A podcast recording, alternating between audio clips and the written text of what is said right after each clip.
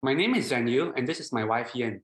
We and our son Noah have been at WCPC since 2020. This fall, a new beginning we're excited about is the community group that started to meet at our place in Moraga every Sunday afternoon. It's been wonderful to meet. We discuss scripture, share lives, and prayer requests. It's been a time set aside on Sunday to get to know each other a bit more, and that's been great. For me, it's also been a time to rest. Some of us are extroverts, others are introverts, including myself. But I'm always surprised by how there's something about coming as I am and recentering before the week starts up with work again. For me, I find that Sabbath is something I have to be very intentional about. Otherwise, it doesn't happen in our culture, especially for parents. And now a reading from God's Word. These are passages from Genesis 2 and 3. Genesis 2, verses 1 through 3. Thus the heavens and the earth were completed in all their vast array. By the seventh day, God had finished the work he had been doing. So on the seventh day, he rested from all his work. Then God blessed the seventh day and made it holy, because on it he rested from all the work of creating that he had done. Genesis 3, verses 1 through 5. Now the serpent was more crafty than any of the wild animals the Lord God had made. He said to the woman, Did God really say you must not eat from any tree in the garden? The woman said to the serpent, We may eat fruit from the trees in the garden, but God did say, You must not eat fruit from the tree that is in the middle of the garden, and you must not touch it, or you will die. You will not certainly die, the serpent said to the woman. For God knows that when you eat from it, your eyes will be opened, and you will be like God, knowing good and evil. Genesis 3, verses 16 through 19. To the woman, he said, I will make your pains in childbearing very severe. With painful labor, you will give birth to children. Your desire will be for your husband, and he will rule over you. To Adam, he said, Because you listened to your wife and ate fruit from the tree about which I commanded you, you must not eat from it. Cursed is the ground because of you. Through painful toil, you will eat food from it all the days of your life. It will produce thorns and thistles for you, and you will eat the plants of the field.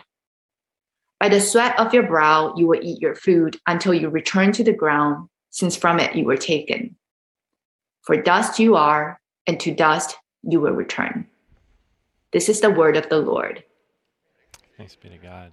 Well, thank you, uh, Xinyu and Yin, and uh, welcome. I joined Ivana in saying welcome to WCPC. I'm Bart Garrett, if I haven't met you yet, the lead pastor here. And uh, someone reminded me this week that there are a lot of people online for various reasons. So, hello to all of you online. We're glad to have you here.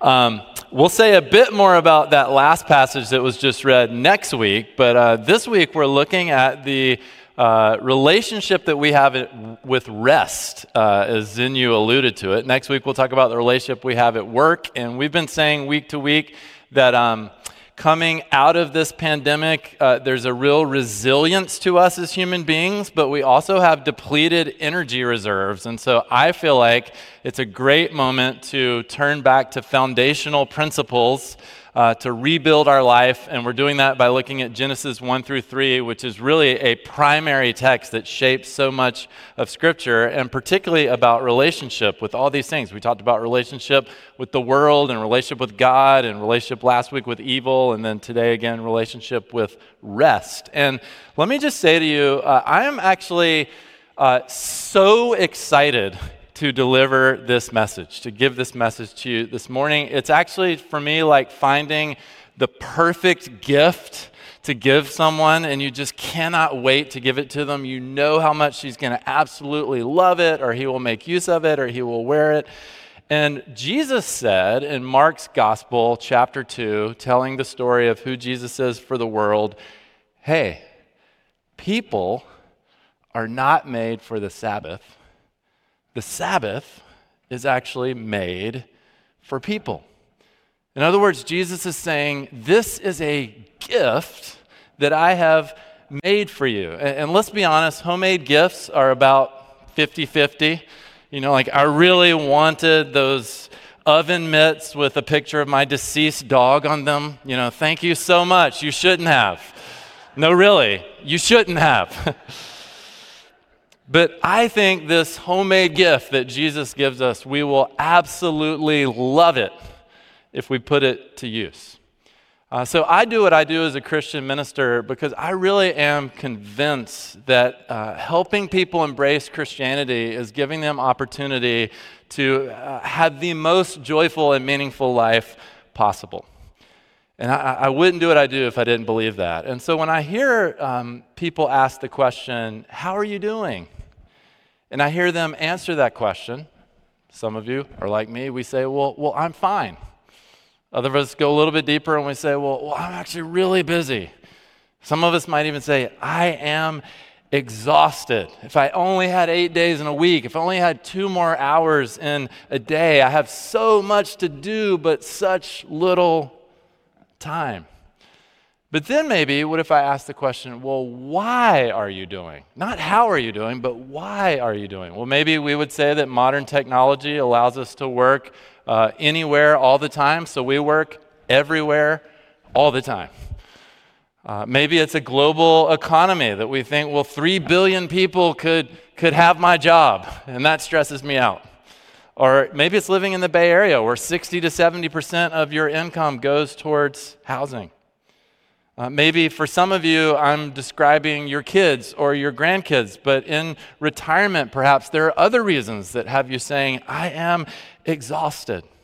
And if we went to a therapist and we presented this problem of exhaustion, our therapist would say, Yes, that is the presenting problem. But underneath the busyness, you're not just busy, you're actually restless. And restless people tend not to be satisfied with who they are, with what they've accomplished. Restless people can struggle to be free from who they were. Maybe we feel like we're not measuring up in the present. We're achieving and performing and impressing, but we can't get past the past, the worst mistake we've ever made, or the talons of addiction that just don't release us. Maybe we just have this sense of unworthiness. We can't shake. St. Augustine, uh, before he was a saint, was actually a sex addict, and he wrote a journal about it, which came to be called Confessions, which many of us have read. I try to read every year. And in one of the earlier parts of that book, he says, God, you have made me for yourself, and my heart is restless until it finds rest in you. So maybe you're here this morning and you get that, but there's a sense in which you don't get it or it doesn't get you. And that's actually why we need Sabbath. And even as I say that, maybe some of you are thinking, well, that's a little bit silly. I mean, how is Sabbath keeping relevant to my restlessness? But go with me for just a second. This Sabbath keeping actually shows up on the same list, the Ten Commandments, as committing adultery or committing murder. So the question is how does murderous hate, how does adulterous lust well up inside of us? The answer is gradually. And restlessness is the same way. I, I was thinking about, um, I used to love watching Dateline. I'm not sure why, but if many of you remember Keith Morrison, who's that amazing host made more than famous on SNL by Bill Hader, who plays him, and he comes on and he says, Murder. It's like antifreeze in the soup. What he didn't know about what his wife was doing might be killing him. That's not a great impersonation. I'll admit it. But that's what's going on. It's a, it's a little antifreeze in the soup. Gradually, restlessness takes hold. So, so here's the big idea uh, let us allow God to heal our restlessness through Sabbath keeping. And when we keep Sabbath, I think there are three rhythms that we're able to practice. One of them is the rhythm of satisfaction, the other one is the rhythm of freedom, and the third one is the rhythm of eternity. And I want to look at each of them for just a, a few moments. Firstly, the Sabbath rhythm of satisfaction. Uh, you heard Ian read it, but I'll read it again Genesis 2 1 through 3. Thus the heavens and the earth were completed in all their vast array. By the seventh day, God had finished the work he'd been doing. So on the seventh day, he rested from all the work. God blessed the seventh day and made it holy, set it apart from all the other days, from all the work he'd been creating. He rested. So the question is did God rest because God was tired? Wow, Mercury through Jupiter and then like throwing all those rings around Saturn. I mean, my wrist is hurting. I need a break. No. God rested because he was utterly satisfied. If you could back up to, to chapter 1, verse 31, God saw everything he had made, and behold, it was very good. Remember how I mentioned that restless people can sometimes feel very dissatisfied with, with who we are or with what we've accomplished? Maybe we don't f- feel free from who we were.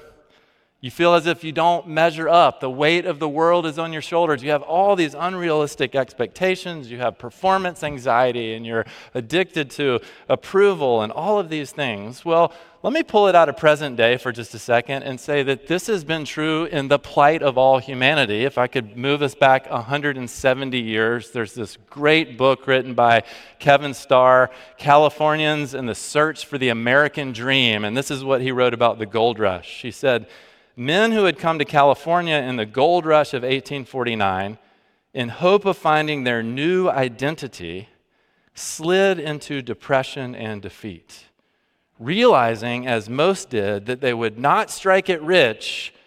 Listen to this. They brooded over what they had become and what they had failed to do. A sense of aborted effort undercut the continual attempts at rollicking good humor in Gold Rush songs. Men grew tired of themselves, tired of the ambitions and petty hopes which had brought them to such desperate ends. Suicides caused by dissatisfaction, wrote Home, an adventurer of 1849, are as numerous as the deaths resulting from natural causes. One of my favorite paragraphs in all of writing is from Rabbi Elijah of Vilna. And he says this He says, God stopped to show us that what we create becomes meaningful to us only once we stop creating it and start to think about why we did so. We have to remember to stop because we have to stop to remember. I want to invite a little participation this morning. Maybe it's a little awkward, but just take a deep breath if you would. Just breathe it in, slowly release it. You catch that feeling right there of contentment and satisfaction? That's God's gift of Sabbath. It's a rhythm of satisfaction. Stop to remember what has been created. There's a second one it's, it's the rhythm of freedom. Um, so every week we've been reading a portion of Genesis 3, and I'll say more about that portion uh, next week. But we've been doing that every single week. Why? Because you and me are designed to live in a Genesis 1 and 2 world, a beautiful, not yet broken world, but we show up in a Genesis 3 world. We, we're born into this broken world, which is why we need Sabbath rest more than we would have otherwise. So, Bible geeks are going to geek for just a second. So, if you're into Scripture, you're going to love this. If you don't care about Scripture, maybe you'll still love this. Uh, Ten Commandments show up how many times in Scripture? Well, well, that's a trick question. In the Old Testament, how many times do they show up? Twice, that's right. Okay, so many of you would know that. They show up in Exodus, they show up again in Deuteronomy. Did you know, though, that they're actually altered the second time they show up? Some of us will not know that. The fourth commandment, remember the Sabbath day, keep it holy, check, shows up in both places. Observe six days of labor. Check. Shows up in both places. The seventh day you should rest. Check. Shows up in both places. The Sabbath is not just for you, but it's for your family. It's for your employees. It's not just an individual, selfishly motivated effort. It's a collective reality. Check. It shows up in both places. But why do we keep Sabbath? Well, in Exodus, we keep it because in six days, God created the heavens and the earth, but on the seventh day, He rested. In Deuteronomy, why do we keep Sabbath? Why? We keep Sabbath, remember, because you were slaves in Egypt, but God set you free. It's a different motivation in Deuteronomy. See, there's no choice if you're a slave but to work 24 7, 365. Anyone who can't get away from their work for any reason is enslaved. And, and, I'm not equating biblical and certainly not modern notions of slavery with, with our work predicaments in this room for sure. But let me say, there's a sense in which we enslave ourselves, our need for success, or we're enslaved to a materialistic culture, or to exploitive employers, or to a parent's approval, or to an unrelenting boss, or an exacting expectation, or an internal pressure, or an acute anxiety that shows up on Monday mornings. Well, Sabbath is the invitation to a slave's revolt. Remember, I mentioned that restless people are often dissatisfied with who they are, with what they've accomplished. They're, they can't get free from who they were. Let me talk about this as a second, almost like a bear trap. And I, and I, I hate to give such a, a grisly rendition, but I, I, think you'll remember it. You know, you step into a bear trap. There are all these traps that we step into in life. I, I could list 20 of them. I don't have time. You don't have time. I'll list a couple, a few. Uh, one of them is a regret trap. Jason Isbell, one of my favorite artists, sings it this way My past, a scary movie I watched and fell asleep. Now I'm dreaming up these creatures from the deep. Teach me how to forget. And we're bound by this regret. We can't shake the worst thing we've ever done. So we fall into that trap. Or, secondly, maybe for you, it's the comparison trap. And, and I can't help but remember my eldest daughter's first experience with Halloween. She was three or four years old. She dressed up like Cinderella. We had this amazing time trick or treating. We get to the end of the night, we're sitting at our door because some late trick or treaters are still coming. And lo and behold, here comes a little girl wearing a Cinderella costume. And I watch my daughter look at her from head to toe. It's like showing up at the prom with the same dress. And she just doesn't know what to make of it. And this other little girl gets her candy and moves away. And Caroline turns to me and she says, Dad, I have a bigger bow than she does. Dad, my shoes sparkle and hers do not. It's the comparison trap. We fall in it at a very young age. The performance trap for some of you. Um, I think of my middle daughter coming home uh, I came home from work one day. She had set up an art gallery for me. She's like, Dad, I want to show you all these things. Look what I did. Isn't this beautiful? Yes, it's be- Isn't this beautiful? Yes, it's beautiful. Isn't this picture beautiful? Yes, it's beautiful. And in one of those moments where you actually succeed as a parent, I knew it was a pregnant moment, and I said, Claire, all of these things are so beautiful. But you know who I love more than all of these things? You. You're beautiful for being you. You don't have to perform yet we fall into the trap. The imposter trap, often called imposter's syndrome. I sat at my table with a professor who was highly credentialed, had written a ton of books, and he said to me, Sometimes I'm afraid people will find out I'm a phony, I'm a fake, I'm a fraud. The materialism trap, we fall into it. Something in our life goes askew. Let's go shopping. Let's buy something. Let's get a new car. Let's get a new outfit the busyness trap. Perhaps the most pervasive and, dare I say, pernicious of all the traps because it's our way of avoiding some of the other traps. Next podcast, next ball game, next shopping spree, next vacation. You know, if a hamster could talk, and the hamster's on the wheel, and you're like, hey, why are you running? Hey, shh, I'm busy, I'm running. Yeah, yeah, but where are you going? Don't, don't bother me, I'm running. Christians believe that Jesus summons us get off the hamster wheel. Come to me. Bring your burdens. My yoke is easy. And that's a, that's a resounding comfort to us. But the problem is, all the baggage we carry, there's baggage under the baggage. That's the hard part. And the baggage under the baggage is there's this innate restlessness that we cannot shake on our own. Or, as the modern day prophet Bono put it, though you think you've got the stuff, you're telling me and anyone you're enough. Sometimes you can't make it on your own. Sometimes you can't make it. The best you can do is fake it. Sometimes you just can't make it on your own. And yes, it might take years to unwind what took years in your life to wind up.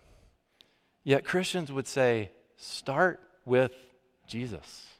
Come to Jesus. Your first work is to begin to rest in God's work. Did, did you catch this? In creation, God said, It is finished. There's this utter satisfaction. And in recreation, in our redemption on the cross, Jesus says, It is finished. There's this final freedom. We sung about it. Hallelujah. I am free. You're invited by Sabbath keeping, the rhythm and practice of finding a satisfaction and a freedom that can begin to make you whole again. It's a great gift God has given to us, but we need to make use of it. The third Sabbath rhythm I'd, I'd quickly speak to as we conclude is, is eternity. It's the practice of eternity. Dorothy Sayers put it this way She says, It's precisely because of the eternity outside of time that everything in time becomes valuable and important and meaningful. In other words, Sabbath is practicing for eternity. The, the author of Hebrews has beautiful writing you can check out on this. It's a once and for all rest with God. There's a deep sense in which the Sabbath is actually the theme of all biblical theology. God rests in Sabbath and determines to bring a people with him in Sabbath. It's, it's the fundamental Bible story. You know, John's gospel, when he writes about uh, the work of Jesus, the magnum opus, the great work of God's crucifixion and resurrection, he refers to it as the first day of the week. On the eighth day, the, the beginning of a new week, which is why Christians shift our calendars from practicing a weekend to a week beginning. You can set your Google Calendar to have Sunday as the first day or Monday as the first day. Please set it to have Sunday on the first day because it's the first day of the week. We, we don't work for rest, for the weekend. We work from rest. Jesus says, It is finished. You are free. Start there, then move on into your work week. It's a deep gift. Before you do anything else with this week, would you spend a little time with me? So, as we conclude, I want to get super practical, just give you some general guidelines as to what this means, and particularly as it relates to your station of life. And uh, these will be quick, and then I'll, I'll be done and we'll come to the table. One of them is, is worship weekly. Consider it. That isn't just like go to church, it's not me saying go to church. It's me saying step into the grandest story of the whole world. Be called by God into a story that we can't make up, that we can't manufacture. Live into the reality of, of, as Devana was saying, when our life goes askew, when the weight of the world is weighing down on us, admitting it and confessing it and receiving this beautiful summons from Scripture that creates this artistry of a life well lived that brings us to this table where we can taste and see that God is good, where we're blessed by God, and we hear uh, the benediction of God loves you. Now get out of here and love someone else. That's what going to church really means. And that's, secondly, uh, we become instruments of recreation in the lives of others. That's the act of mercy of Sabbath keeping. When you get out there, don't just love the world, find one person that God has, for whatever reason, brought into your life who needs your assistance, who needs some help in being recreated. And spend some generative, creative time figuring out how to help them. Thirdly, practice avocations. What does that mean? Find a hobby. Um, I, I, there's a, a, big article that talks about um, one of the things most common for ministers that don't burn out is that they have found a hobby that allows them to completely lose track of time. It's a great practice. It's a gift. God's saying, you, you got a day. Spend some time in that hobby. Fourthly, um, build Sabbath trellis in your life to train some spiritual vines. What does that mean? Well, uh, regardless of whether or not you're in tech, uh, tech has shaped all of us living in the Bay Area with the motto work hard, play hard, rest hard. You know, work really hard, find a hobby and work at it really hard, and then go lay on a beach for two weeks, and then do it for 52 weeks, and then do it again. But we are called to rest well. And there's a difference. There's a difference. This trellis, like you'd think of a tomato vine being trained by a trellis. Maybe for you it's uh, a prayer hike, it's a scripture nap.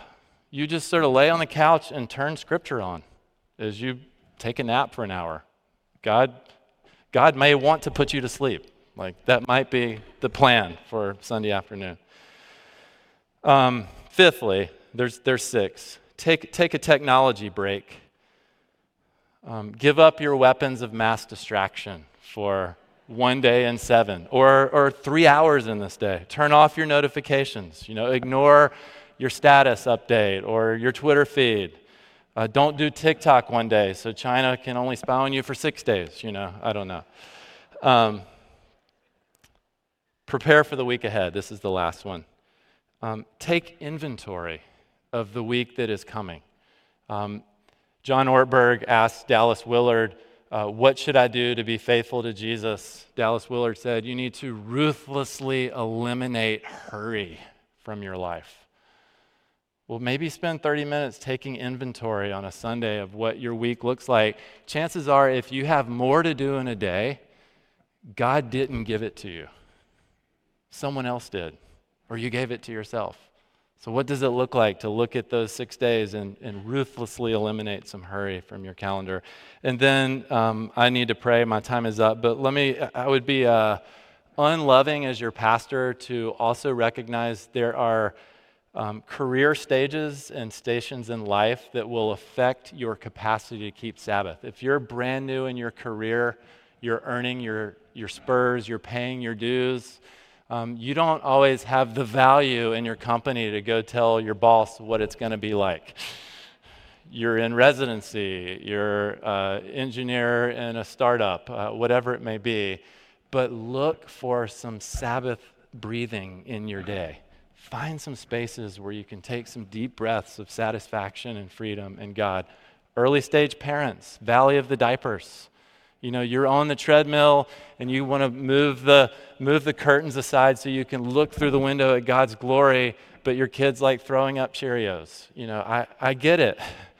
But find some spiritual spaces, find some breathing patterns where you can just take that deep breath. Parents of teenagers, the physical exhaustion has now become emotional exhaustion in your life. You need some deep breathing spaces. Find them. Maybe it's other parents, maybe it's a therapist, you know. Find those spaces. Those of you in retirement, uh, I said to the men at our men's breakfast yesterday that um, people over 40 tend to be looking for a mission, and people under 40 tend to be looking for a mentor.